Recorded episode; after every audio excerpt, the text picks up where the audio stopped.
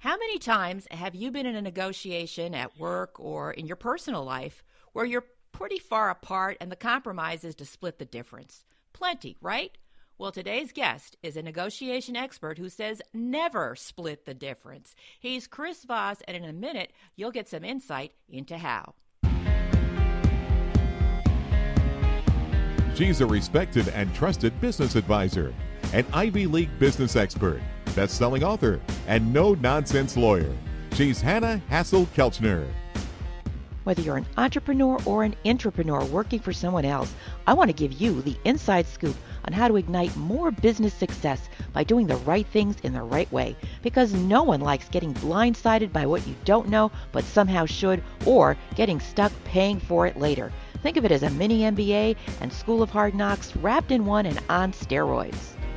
This is Business Confidential Now with Hanna Hasl-Kelchner. Brought to you by Business MO LLC.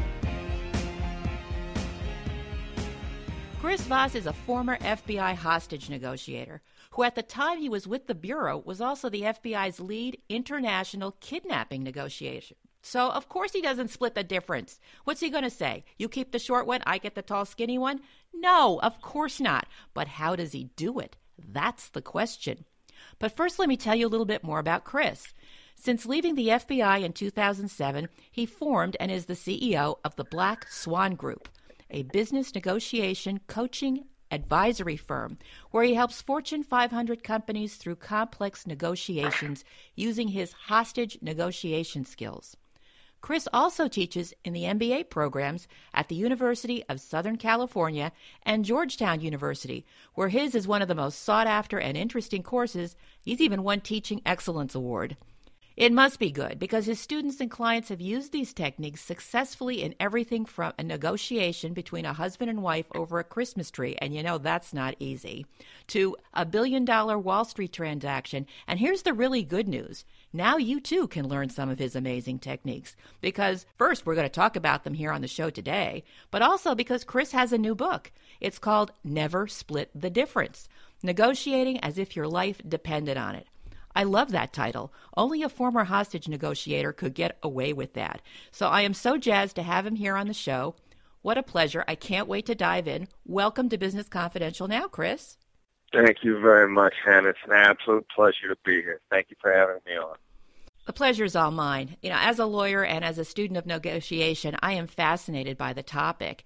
And when you're talking to students or clients, which of their of your principles or pieces of advice are most surprising to them? Well, you know, the biggest one is uh, when I tell them that yes is the last thing that you want to hear, and they kind of go, "Wait a minute, what? What did you just say?" If they're listening, and uh, but uh, I give them a chance to let it sink in, and that yeah, you know, trying to get people to say yes all the time is just really, really counterproductive. And if we pay attention to how much it comes up, I mean, it, rarely do we ask the question, well, we're not trying to get somebody to say yes. So it really sort of shocks people that that's the idea that you, you want to get out of the habit of getting people to say yes all the time. Then they're really kind of shocked at how often they are they are actually doing it because we don't know how often we're trying to do it. Well, shoot, there's a whole book getting to yes devoted to it. So can you blame them for wanting to get to yes? No, exactly. You know, it's exactly right. I mean, it's kind of a there's a there's a funny dynamic about it because yeah, the most prior to now, of course, the most famous negotiating book in the world was was Getting to Yes, and um, you know, it's it's also been said that that yes is the most beautiful word in the English language. We love to hear it so much, we sort of become ignorant or um, not really ignorant, but uh, we're oblivious to the fact of how often people are trying to get us to say yes, and as soon as it happens to us, we get very defensive and start putting our guard up. I mean, one of the examples I use all the time is what goes through your mind when you pick up the phone and the voice on the other end of the line says, "Do you have a few minutes to talk?" Everybody always gets a little. They feel themselves tighten up, and you know, because your reaction is, "Well, what if I don't want to talk to what you to you, or what if I don't want to talk about what you want to talk about, or what if I do want to talk to you and I don't want to talk about what you want to talk about? I mean, just saying yes to that makes us instantly worry about how much we're letting ourselves in for, so we're very defensive about it. Well, definitely, because some people are just reading off a script and they'll have you tied up for you know half hour. and everybody's time is very, very precious. So tell me, what is the exactly. single most important thing that a great negotiator does? What is it? Well, you know, it's learning to listen between the lines and understanding that uh, you know emotion drives action. You know, we don't really live in a rational world, and we'd love it if, if we did. But uh, you know, people make decisions based on what they care about. Uh, all decisions. I mean, in our business, in our personal lives, you know, whether we're going to go with one deal, whether or not we're going to ease up on somebody else. You know, what are the emotional factors? And so, uh, a great negotiator recognizes that emotion is what drives people, and then starts to look for it and how it's implied and what really people really care about because they're going to act these deals. They're going to implement based on what they care about how they care about you. And uh, a great negotiator listens for that and then finds ways to capitalize on well, could you give me some examples? I mean, how is somebody supposed to do that? Especially in we live in such a nanosecond world these days where everybody wants something instantaneously, you know, quick, quick, fast, fast, so I can put it on Facebook and Instagram and all that other happy stuff. I mean, what what are some ways to be more mindful in listening? Well, um, you know, asking yourself what's driving someone as, as opposed to trying to understand what they're saying, uh, you know, what's really driving them. One, uh, one of the students in my class at USC was having a conversation just the other day about uh, they were trying to uh, secure a venue for a celebration for uh, people at the university. They were going to celebrate the end of the semester. And the salesperson is pitching really hard about how nice the venue is to them. And you know what the what a salesperson is doing. You know, the harder they're pitching, the more they want the deal, and the harder they're pitching means that there's really a lot of flexibility in the deal. But they're waiting to see how you react to them and whether or not they like you, because there's always two issues in any price negotiation: is there flexibility in the price, and is there flexibility in the person? And if they don't happen to like the way that you interact with, with them and appreciate, you know, give them certain emotional validation in the conversation, there may be flexibility in the price, but they just don't like you and they're not going to give it to you. So they want you to establish a connection with them in the interaction. They want you to ask questions. They want you to give them a chance to further illustrate their position and how much it matters to them. And if they like you, uh, which is, you know, an emotion that's involved in negotiation, then they may say, well, you know, let me go talk to my manager about this, which is exactly what happened in this particular interaction. My student came in with a price that was well below what they were offering for minimums. And they had a really pleasant interaction. My student used a number of uh, the tools that I teach in the class to get the give the other person a chance to really talk about their venue and be appreciated the conversation. Um, my student threw out an offer that was well below what they wanted, and they said, you know, thanks, thanks, uh, but no thanks. Um, let us know how you got a hold of us, and you know, keep us in mind, in mind for the future. Because the interaction was so positive, the salesperson actually called back an hour after the call was over and, and dropped the price. So, did your student get the price that they originally offered, or was it something more in between? Well, as it turned out, they came all the way down to my student's price, there was no splitting the difference. She threw out she threw out one offer, and they came all the way down to it. And then, uh, unfortunately, their plans had changed in the meantime, and they decided to go with another venue. So she actually they didn't compromise on the price at all. They got everything that they wanted. They then just became concerned that they wouldn't be able to have enough people that would show up for the event, and they didn't make the deal, even though they got the the price that was offered to them as asked. But the, the the nice thing about it also is because the interaction was positive. You know, people don't remember things how they happen. They re- they remember it based on the most intense moment of the interaction, and they remember how it ended. And the other thing that she was doing was I had taught her that you know always end on a positive note because that's going to be what they're thinking about the next time they call you on the phone or the next time they see you, how your last interaction ended. You know, my, my mother used to always say, uh, you know, the great phrase, if you don't make a good first impression, you won't get a chance to make a second. Well, your first impression is actually the second most important impression you have. Uh, how you leave someone, your last impression is far more important than any other moment in, in an interaction. So understanding that emotional dynamic in every interaction, if you always end positively, then whenever they think about you again, they remember how they last ended with you, and they're more likely to call you again or if you turn them down on the last deal, they're more likely to be flexible with you when you call and want to do business again. Makes sense. Your mother was a wise woman. yes, I agree. I'm the son of a uh, son of a Midwestern mom. One of the uh, one of the jokes that I tell my mother all the time is, "What's the difference between a terrorist and a mid- and a Midwestern mom? You can negotiate with a terrorist." Touche. so it sounds like soft skills are really pivotal when it comes to hard negotiations. Can you tell me a little bit more about that?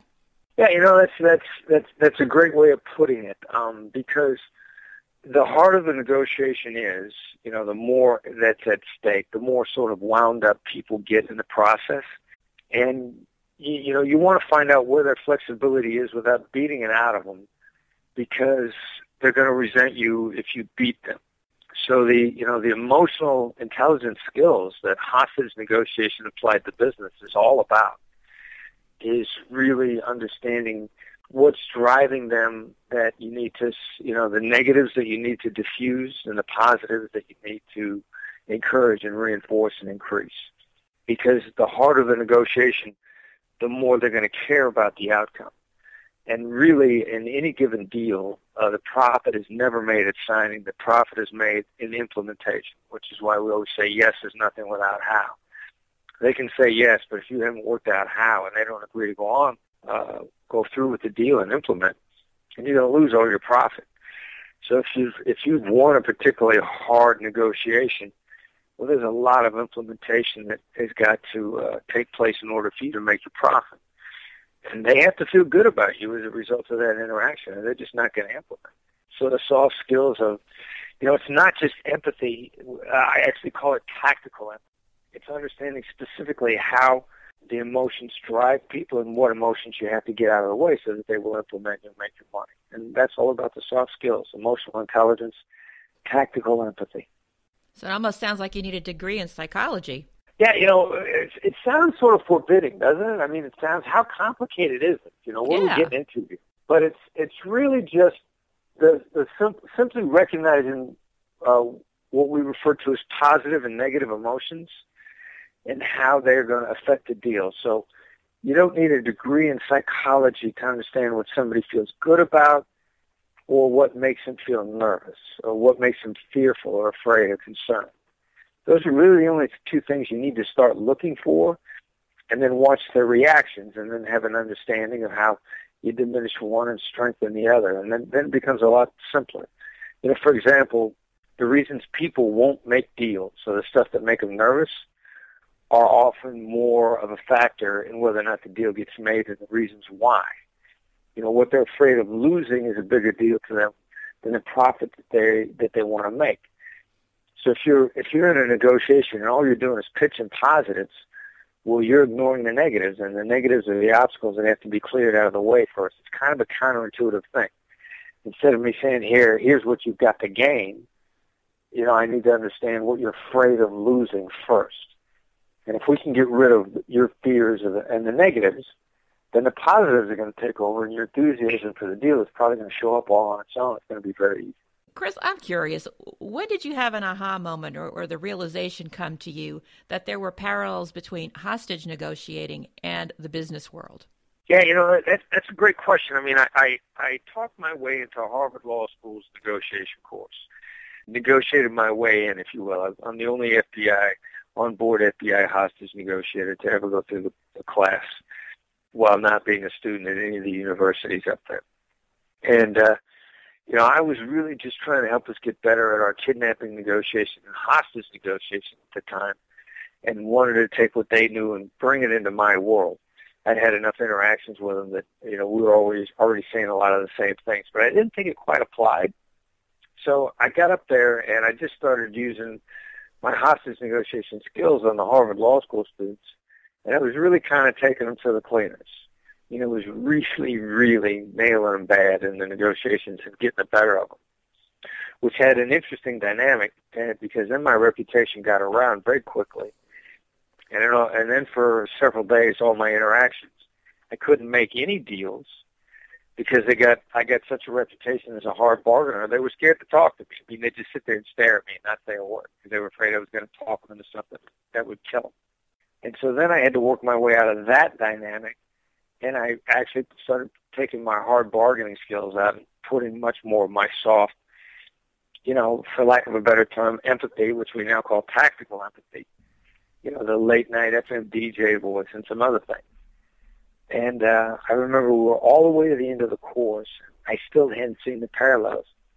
And I asked a question in the outbrief of the negotiation on the last day because I had said things in the negotiation that I want to have repeated behind the table on the other side. Very specifically designed phrases that I wanted to have repeated intact so that they would convince each other when I wasn't in the room.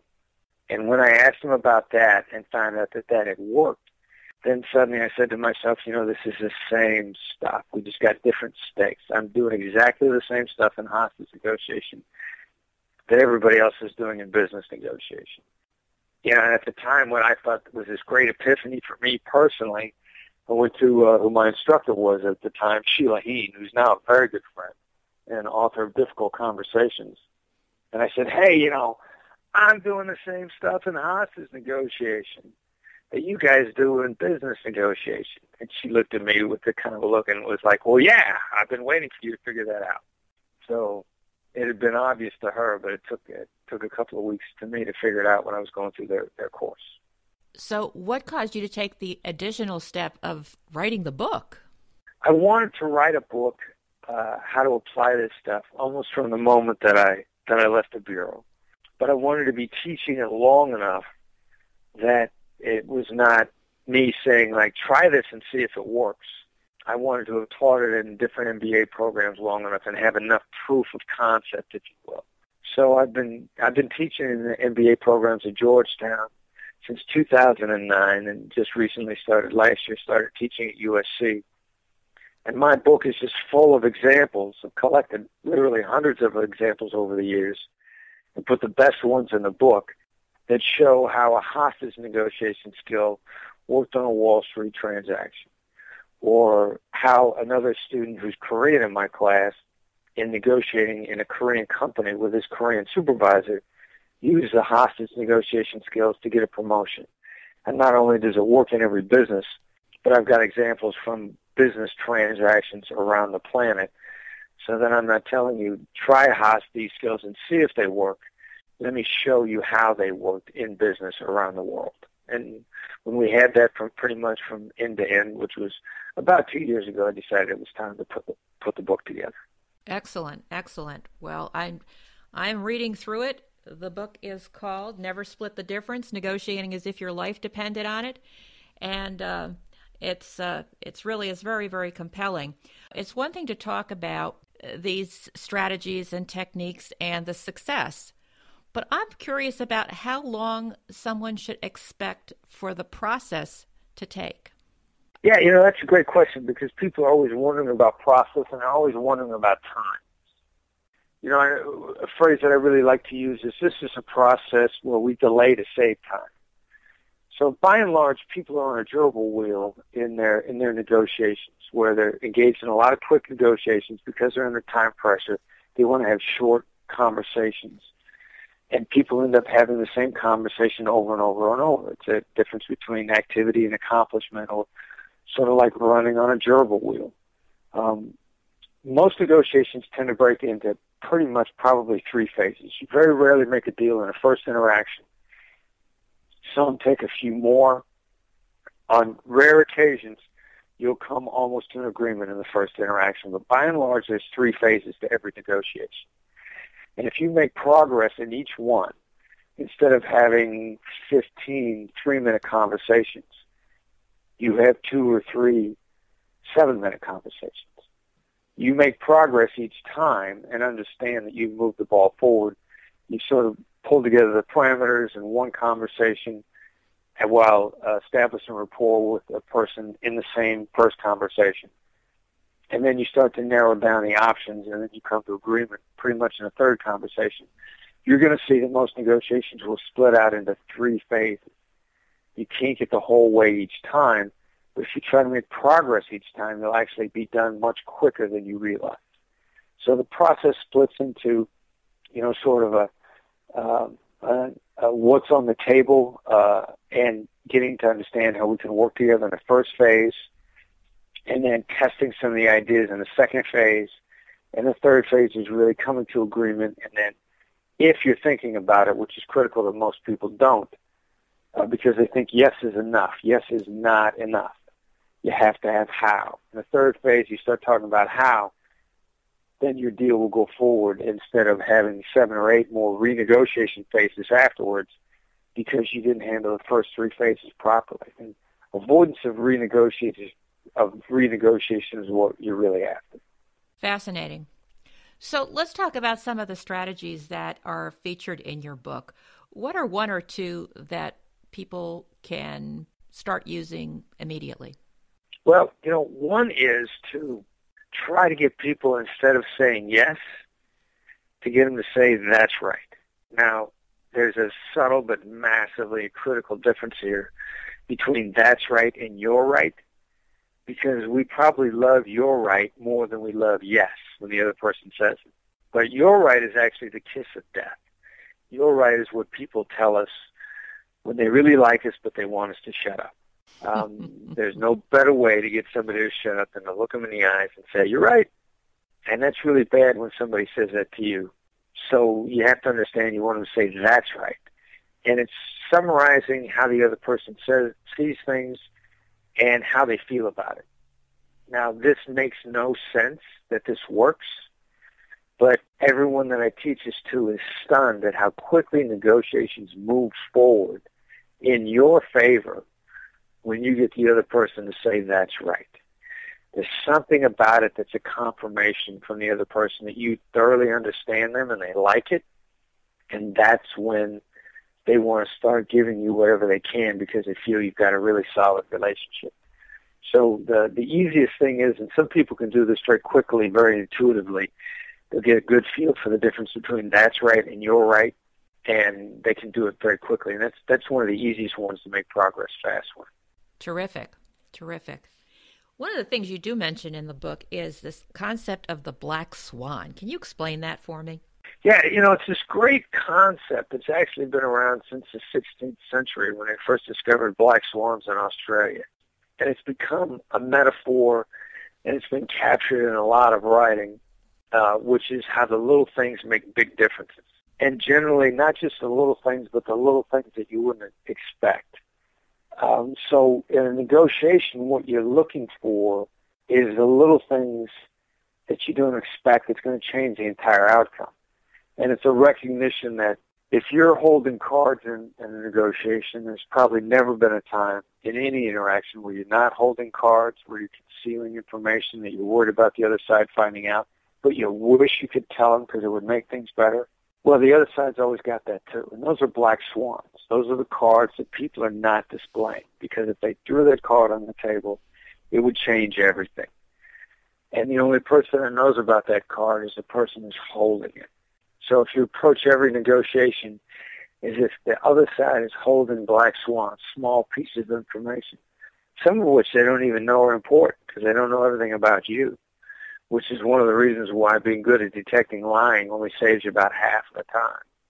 So you're looking for black swans, the small little pieces of information. If you can just coax them out of the other side, it would change everything. And knowing that they're always there is a great way to approach the interaction and sort of a, a discovery, playful, enjoyable uh, mindset, which makes the other side want to help you discover. And then bang, suddenly you're in a new conversation and you're making deals that you didn't even imagine. Are there any markers where you could find yourself in a negotiation where you're like, this isn't going to happen, and maybe it shouldn't happen because philosophically the parties are too far apart. Even if they agreed, they wouldn't be able to execute successfully. Have you ever had a situation like that? Yeah, you know, absolutely. And you don't want to make every deal. Um, and I, I don't try to convince people that they should make every every deal. I teach people that uh, no deal is better than a bad deal. And you have to understand what a bad deal is. You know, one one that wastes a lot of your time, one that won't be implemented, one where philosophically you're completely far apart from the other side, just like what you said. And so, getting to know where there's no deal and leaving the other side feeling good about the interaction is a really, is a really critical skill because if you're talking to them once, you're going to talk to them again everybody has people in their environment that you just can't get away from. So because you couldn't make a deal doesn't mean you still don't want to have a great relationship with them.